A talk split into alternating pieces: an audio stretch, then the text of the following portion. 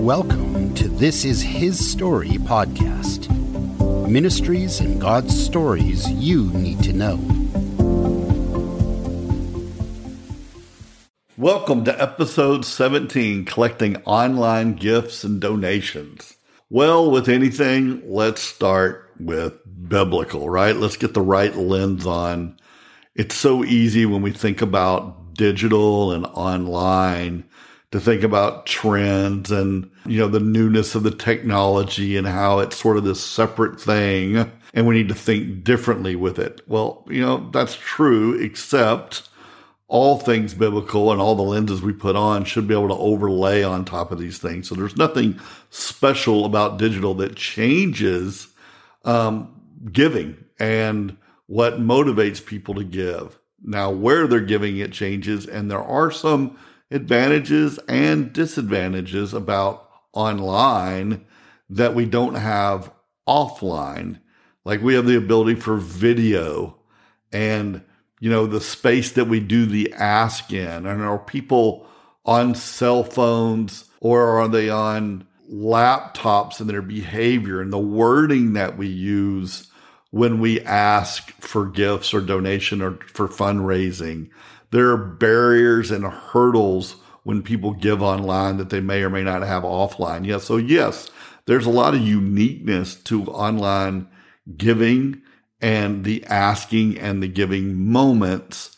But in general, we need a biblical lens to even know how to look at digital. we talk often in the industry about storytelling, and that is very, very, very true. But digital giving burst is really birthed from real world giving. And we're just changing the place that we do it in. So I like looking back at scripture, right? Churches have a lot of things wrong when it comes to money, giving, and asking. It's really stuck in the dark ages with the mentality of passing the plate and how, what that looks like. We have so many traditions, especially here in the States. And when we just sort of try to take those online, this, this idea of a giving button, button being a digital giving plate, giving opportunity is so archaic. It's so broken. I spend my workday trying to unravel the mess that is in a lot of churches and pastors' heads about giving and acceptable ways to to ask what's biblical and not biblical. So let's spend a, a little bit here getting a better lens on. Let's just go look at Paul. I love looking in Acts at his story of his collection from the Gentiles to give to those suffering in Jerusalem. And isn't it funny?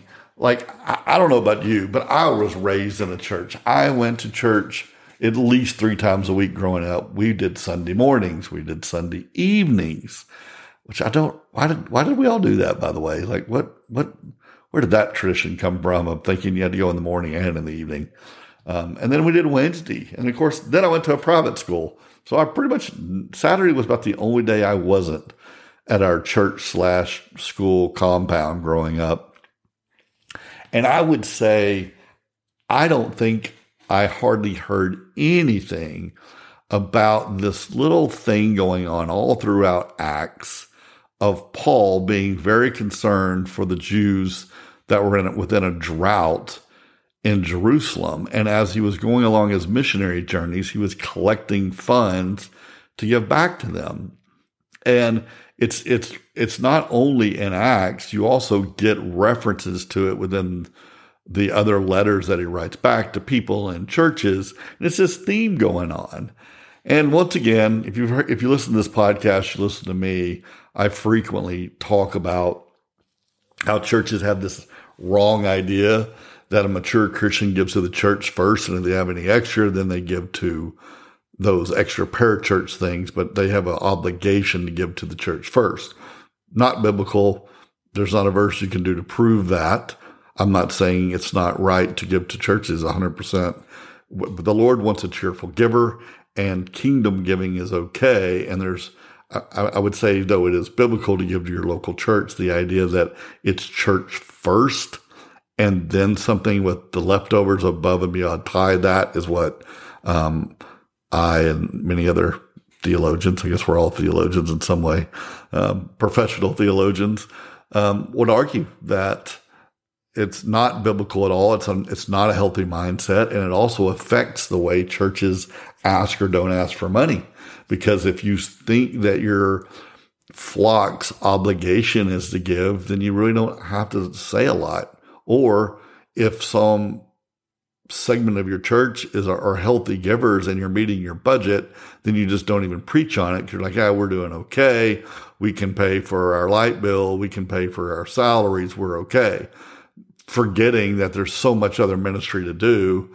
And, you know, with an evangelical mindset of spreading the gospel and missions, imagine what you could do if you had more. And churches do a horrible job and all actually many times avoid the topic of giving because they don't want to be associated. Oh, well, we don't do that. We don't ask. But Paul did.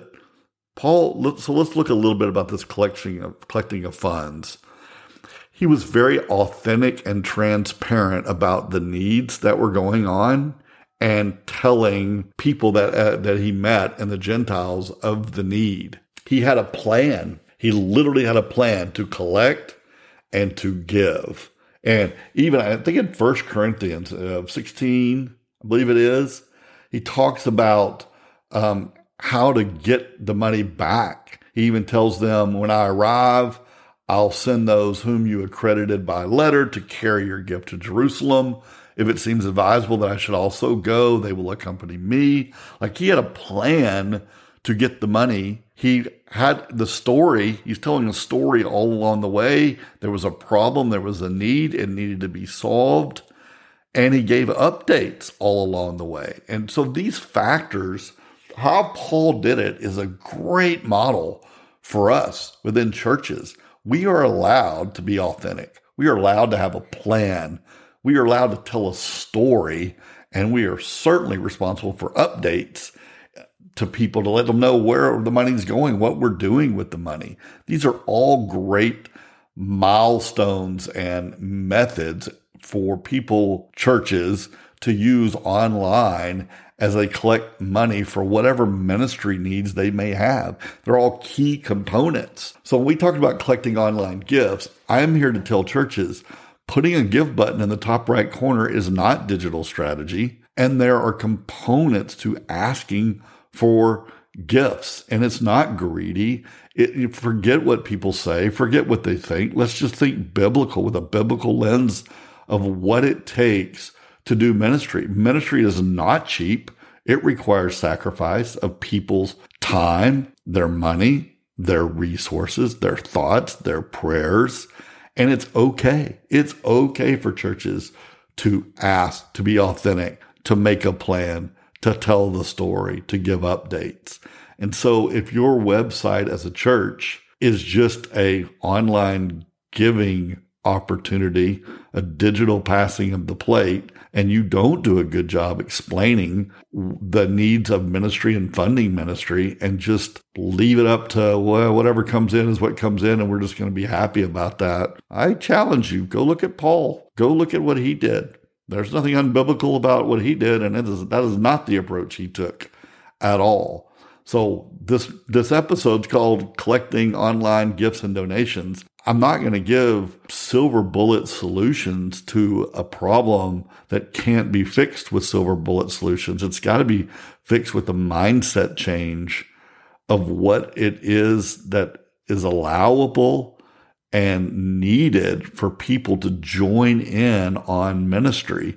And then once you have that lens on, there are best practices of how you arrange your website, how you tell your story, what is a case for support, eliminating all the hurdles that your flock runs into online when it comes to giving and removing those. It's not, there's no magic bullet, but there are best practices, but you can't have any of them without this lens. Hope this helps. God bless. Talk to you soon. Thank you for listening. Be sure to follow on TikTok or Instagram for daily stories Christians need to know. Wanting to increase the reach of your ministry or your church's ability to make disciples? Come to my website for free resources and webinars built exclusively for Christian nonprofits and churches. CreativeDigitalGuide.com helps executive directors and pastors learn how to gain ministry partners to do God sized missions.